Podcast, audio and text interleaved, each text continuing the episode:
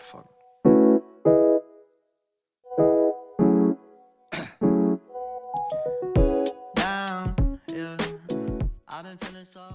Pues respecto a lo de si no tuvieras miedo, ¿qué harías? Que estábamos hablando, em, que es como la pregunta que em, se nos ocurría para hoy.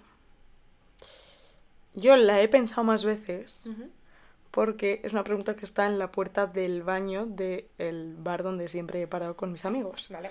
Y lo pone tipo detrás de la puerta con un rotulador negro, pone si no tuvieras miedo, ¿qué harías? Sí, Entonces, mítico que pones sí, Paco te quiero Justo. y por Pues- eso, muy bien. entonces es algo que ya lo he pensado otras veces. Qué intenso. mientras hacía pis ¿no? o lo que fuese, pues he pensado eso. Si no tuviese miedo, ¿qué haría? ¿Y tú? Yo creo que nunca lo he pensado, eh, pero creo que sí que me podría dar para bastante. O sea, creo que también eh, como que sentir miedo es algo mm, muy natural y algo que reprimimos mucho, por desgracia, pero, joder, al final es una emoción también como Yo, muy productiva. en plan, a mí me parece que el miedo es, si no la, o sea, si no la emoción más poderosa de las más poderosas. Sí puede serlo, sí puede serlo. A ver, Creo que al final mm, es capaz de hacer que hagas o no las cosas. A ver, mm, teóricamente, eh, hasta donde he estudiado, porque estudio inteligencia emocional, eh, el miedo lo que hace es eh, como saltar un poco el piloto automático que te dice, hey, esta situación mm, necesita, No, no, no. unos, necesita unos recursos. ¿Tenemos esos recursos? Y ahí es cuando, tú- evidentemente, el miedo te va a decir, mm, los tengo no los tengo. Tu pensamiento, que será eh, el que hará crear como tu sentimiento de decir, eh, estoy acojonada, te dirá, no, no tienes esos recursos. O te prepara para decir, vale, ¿qué recursos necesitamos? ¿Sabes? Entonces a lo mejor te podrías sentir de otra forma sintiendo miedo. O sea, el miedo no siempre es como negativo. No, pero ¿y si cuando tú eres consciente de que tienes plenamente los recursos y aún así tienes miedo de tomar las decisiones? O sea, creo que ahí es súper poderoso. Sí, claro. Porque tú eres muy consciente de que eres Porque capaz ahí de también hacer está eso. tirando esa pregunta de, vale, pues, ¿qué necesito para afrontarlo? ¿Sabes? Claro, el miedo te está. prepara para esa situación. O sea, realmente la emoción te prepara para esa situación presente. ¿Sabes? Entonces sí que, sí que te puede llevar a, a lugares eh, muy productivos. Yo creo que está súper ligado con la zona de confort. Obvio. O sea, creo que es la zona de confort. Al Sí. final, eh, todos nos movemos como en una burbuja donde estás hiper cómodo, tu entorno que te hace estar muy cómodo, una serie de espacios que conoces. Sí, unos hábitos. unos hábitos, eso es unas rutinas, unos eh, lo que sea, que conoces. Y eso te hace sentirte seguro y cómodo, es, es, es evidente. Obvio. Y una vez escuché, es que no sé quién fue, estaba intentando hacer memoria, pero escuché a una chica decir, tipo, o no sé, a un chico, no, sé incluso si en algún podcast o algo, que decía tipo, cuando algo me está dando miedo, cuando hacer algo me está dando miedo, es cuando me paro, pienso súper frío y digo, va, ahí es cuando lo tengo que hacer. En plan, como que Ya. cuando me está dando miedo, es cuando tengo que hacerlo, porque sé que de ahí voy a aprender, ¿sabes? En plan. De, de ese miedo que estoy teniendo voy a sacar un aprendizaje, aunque sea negativo, aunque sea... Da igual, en plan, No, eso es lo siempre, menos. siempre seguramente te lleva a otro sitio en el que tú estés mejor. Al final, el miedo o el enfado te, es como eh, lo que te digo. Te dicen, en esta situación en la que estás, eh, no estás bien. eh, sal de ahí porque no estás cómodo, no estás en tu sitio o en donde te gustaría estar, donde realmente vas a estar bien. ¿Sabes? Entonces, obvio, eh, el punto de partida de llegar ya a ese, a ese conocimiento de decir, vale, eh, esta situación no me gusta. Bravo, bienvenido a este momento porque es tu punto de, de- de partida para, para llegar a una situación en la que estás mejor. Mm. Aún así, hay mucha gente que tiene mucho miedo. Yo he tenido mucho miedo, por ejemplo, eh, profesionalmente porque me veía, mm, no sé, como en una incertidumbre. Creo que también la incertidumbre, eh, en mi caso, por ejemplo, es Creo que casi siempre el, el- lo que más me crea el miedo. Miedo a lo desconocido y el... Sí, de- Al final, pues eso te limita mucho también y yo... sí. yo que aún así hay gente que le gusta mucho lo como lo desconocido. Hay gente que le pone eso, ¿eh? En plan- Sí, hay gente que disfruta mucho Sí. eh, esa incertidumbre. Sí, hay gente que disfruta Yo esa no tensión. A mí no, porque me causa verdadero dolor de tripa. O sea, es que No. somatizar también es otro, Madre otro mía, gran tema. O sea, yo. eh, por mucho que yo sea consciente de que me vaya a enfrentar a una situación donde me va a poner como. Pues eso, como en una alerta Sí. buena de decir. Sobre las cuerdas. Eso es. em, lo paso mal, ¿eh? A veces. Sí, sí, sí. No, porque no de ahí a somatizar es que vamos, hay un, un, un ¿Sabes cuando de pequeña te ibas a ir de campamento de verano y estabas acojonado? O sea, Sí. te, te daba cague. mm, o sea, yo cuando me iba a ir a un campamento de verano, como que era nuevo y no conocía a los niños ni nada y tal. Ya. Y, y me daba como miedo, pero miedo de estar cagada. Y luego volvías habiéndotelo pasado. Sí, que tamí- Muy obviamente, bien, obviamente. siendo no es niño lo siempre tienes como menos claro, recursos, ¿no? En plan- tenías 11 años y te daba igual, volvías con un kilo de piojos y todo te daba igual, ¿sabes?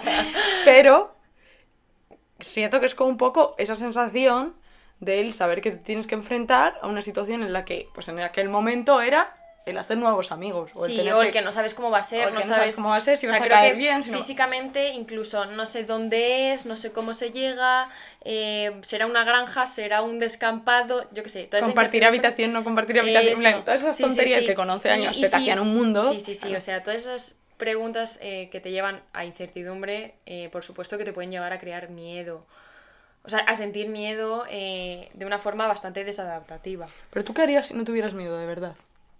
Yo creo que ahora mismo, en este momento de mi vida, si no tuviera miedo, eh, como ya he dicho, creo que sería algo relacionado como con lo profesional. Creo que algo que como que pienso últimamente mucho es emprender. Emprender en, en coaching, en ser facilitadora emocional y, y ser yo mi propia jefa. Eso sería como algo que me encantaría. Lo único que sí que es verdad que como que me crea mucha incertidumbre, ¿no? En plan, eh, lo primero es ser autónoma en España. que sabes que tienes que arriesgar y... Pero sobre todo porque como que tengo mucha incertidumbre sobre si, si lo haría bien, ¿sabes? Sobre si, sobre si realmente es mi vocación o, o si realmente es, yo qué sé, algo Yo que se me creo ha que eres enfrente. consciente de que, de que tienes que arriesgar y que no hay nada sobre seguro después. Sí. En verdad, si te lo dijera eh, la Isa de hace unos años, eh, te diría nada. Si existen contras, no se emprende, ¿sabes? En plan, no voy a, no solo no emprender, sino no voy a salir de mi zona de confort. La Isa de hoy te diría que me parecía hasta como excitante, ¿sabes? Decir, bueno, existe como Te posibilidad. pone, ¿eh? Te No, no, para nada, porque sabes perfectamente cómo soy. eh, me daría mucho miedo. Pero ahora, como que me veo como con los recursos, ¿sabes? Y creo como es el chip de cuando tú tienes miedo a algo, Lógico. si te ves como falto de recursos, dices, bueno, ya está, apaga y vámonos. ¿Qué pasa? Que cuando te dan esos recursos, cuando tú te creas ese plan, una meta, ¿sabes? Y redactas como ese plan de acción, dices, coño, si en verdad no era tan difícil. No sé cómo será el resultado, Mm. pero eh, el plan de acción es tal, tal y tal. A, B y C, ¿sabes? Entonces cuando Mm. lo ves tan... eh, como tan... mm, Quitas esa incertidumbre y empiezas a, a- a esclarecer certidumbre. No sé si se dice certidumbre, pero me ha quedado muy bonita la frase. Te ha quedado muy bien. Yo creo que si no tuviera miedo, que he de decir, a mi favor, me, la, me autolanzaré una lanza Venga, dale. a mi favor, diré que no solamente, en este caso, no es solamente el miedo, o sea, hay un montón de circunstancias Ya. alrededor Ya. que también condicionan. Obvio, pero en verdad tú solo te puedes como... eh, solo puedes como hacerte sentir cosas por lo que depende de ti, o sea, centrarte como en tu círculo de influencia, lo que de ti depende, lo que tú puedes hacer. El resto de cosas son cosas que por supuesto Claro, influirán. pero estas cosas de alrededor también dependen de mí. es círculo de preocupación, o sea, no, eh, no puedes a lo mejor, eh, yo no puedo, por ejemplo, decir, ay, no me gustaría ser autónoma porque, yo qué sé, tampoco estoy muy, muy informada, pero porque las circunstancias de las leyes eh, no me Claro, gustan. sí, maja, pero te pensarías si ser autónoma o no si te acabas de meter en una letra de un piso. ¿Me explico? Ya, obvio, claro. Y eso me- depende de ti. Obvio, pero entonces te estás preocupando de lo que tú sientes, no de las circunstancias ajenas. Claro, pero que no solamente el miedo a decir, ay, es que no me atrevo a ser. A... Claro, ¿sabes? o sea, mi miedo Que también que tiene voy- que ver con circunstancias. Claro. En un medio social y es, eso está claro. Eso es. Entonces, yo, mi miedo, 100%, si, o sea, si no tuviese miedo, 100% me iría a vivir al extranjero. O sea, lo saben en Sí, la verdad que no, no me sorprende. 200%. Lo que pasa es, pues eso, que, que no. que hay una serie de circunstancias a mi alrededor Ya. que me componen a mí también, que dependen de mí, con las que también estoy contenta.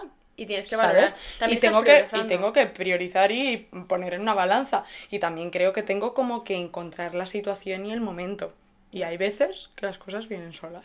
Sí, no. Lo que, lo que es para ti te acaba encontrando. Y Lo- eso. ¿cómo? En plan, lo que es para ti ni aunque te lo quites y lo que no es para Sí, ti ni aunque te lo pongas. O es sea, verdad, es es, tal cual. Al final, a ver, no puedo estar esperando y que me llueva el irme a vivir No, fuera, porque ¿sabes? lo Es que decíamos en el capítulo anterior, que el presente es el presente y es lo que existe. No puedes vivir esperando algo que no va a llegar. Precisamente por vivir en el presente, mm, los miedos no deberían existir. O sea, Ujú. porque eh, el miedo es como la definición de futuro. Ujú. Entonces, precisamente el miedo no existe. O sea, vale, partiendo de que eso. Pero bueno, como en el momento en el que no te sientes tan presente y existen más circunstancias, pues ahí está el miedo. Ahí está, ahí está. Ahí está, y de esto vamos a estar hablando. Entonces, claro, yo no voy a estar aquí de brazos cruzados esperando a que me llegue la experiencia de irme a vivir fuera. No. Lógico, la tendré que salir a buscar yo. Pero también creo que soy bastante racional en ese sentido de sé que ahora mismo no. ¿Sabes? En plan, ahora mismo no podría. Porque estás priorizando otras Claro, cosas. estoy priorizando otras cosas. Ya. Entonces ahora mismo no podría. Quizá en un mes, en dos meses, en ocho meses, en, en, un año, lo que sea, cuando sea. Sí, en- como yo. En diez.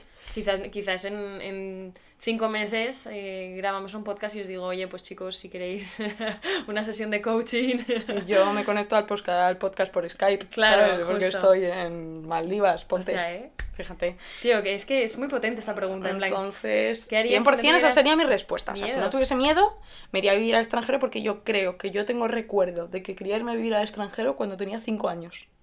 wow. O sea, mi madre me dice que yo con cuatro años les decía a mis padres que quería ir a Alemania. Pero yo qué, qué coño habría visto yo de Alemania, ¿sabes? O sea, que ahora no es precisamente... O sí, quién sabe, bueno, si me sale un currazo. Pero... mm, criminólogos del mundo, por favor. Pero... eh, mm, o sea, es algo que siempre ha llamado muchísimo mi atención, es algo que siempre he sabido que estaba para mí y en algún momento de mi vida estoy al 200% segura que va a pasar. Ya. ya lo buscaré. ¿Te irías a trabajar como de criminóloga? 100%. O de lo que te surja, en plan, me digo. No. O per. no. Cabrón, a poner Starbucks, con todo mi respeto a la gente que trabaja en Starbucks, que os amo porque amo Starbucks, no, tu- me no es tu pondría en esa situación tan fuera de mi zona de confort si no supiese que lo que voy a recibir también va a ser Ya. lo que estoy buscando, quiero Ya. decirte. Que no sea algo que sea tu pasión. Eh, ahí está. Entonces también, ya que sé que voy a tener que renunciar a muchas cosas si tomo esa decisión, por lo menos que sea una razón de, de mucho peso, porque Claro. lo que voy a dejar aquí, o lo que pueda llegar a dejar aquí, también me pesa, lógico. Ya. Entonces, para irme a trabajar a doblar camisetas en Zara, Te quedas aquí. me quedo aquí. ¿sabes? Eh, o para ir a poner un latte macchiato, me quedo aquí, ¿sabes? Entonces, pues, pues sí, claro. Pero 100% sería mi respuesta. Irte a vivir al, al extranjero. Bueno, Sí. La mía sería como trabajar en eso, pero vamos. En verdad lo pienso muchas veces y digo, no es tan difícil. O sea, Isabel, yo no sé que por qué, no, sí, sí, no sé por qué, no sé por qué también eh, como que a veces creamos eh, como miedos, en plan como que te excusas, ¿sabes? En plan, ya, pero es que no puedo hacerlo porque tal, ya, pero no, o sea, ya estás diciendo tú que no puedes, cuando evidentemente si las circunstancias mm, fueran diferentes, claro que podrías, puedes con todas las circunstancias, pues priorizando, ¿no? En plan, Creo que también eh, es muy potente en los miedos el cómo tú te hablas a ti mismo. O sea, las, las eh, creencias limitantes que tienes a la hora de, sentirte si puedes, si no, eres, si no puedes, en plan, cómo te limitas. Verbalmente, sobre todo. Hmm, 100%. 100%. Y luego también, creo que muchas veces es incluso como hasta falta de información. Sí. Pero porque si tú ahora mismo, a día de hoy, te pusieras 100% a investigar sobre qué había que hacer para darte de alta como autónoma y currar de lo tuyo y tal y cual, ¿verdad? a lo mejor te ponías con toda la situación encima de la mesa y dirías, tú, pues tampoco es para tanto como No, no, por yo eso. me lo estaba haciendo ver que Que, parecía eh, que iba a subir el miedo. Himalaya y me he quedado en el Peñalara. ¿sabes? Ojito, a subir a Peñalara, eh, Ojo. ojito que me encanta. Pero Pero, eh, sí, claro que sí, tiene que ver con, con eso. Precisamente porque eh, siento mucha incertidumbre y esa incertidumbre me, me emborrona mi plan de acción. No, claro, claro, claro. No, es la verdad que una pregunta muy potente. Pues sí, y eh, hilando un poco con el tema este, salvo que tú tengas algo más que decir que se te haya ocurrido, No, yo creo que... yo te iba a preguntar que cuál es tu happy place. En happy place, para mi madre, se traduce como sitio en el que te sientes como cómodo. En plan, si necesitas como felicidad o agustez o todo eso... A usted me encanta el concepto. Entonces, que es un término que me encanta, agustez. Pero a que todo el mundo lo entiende, en plan, qué agustez. Bueno, que en verdad sería como un poco como cuando te sientes con miedo, ¿dónde te irías para sentirte mejor?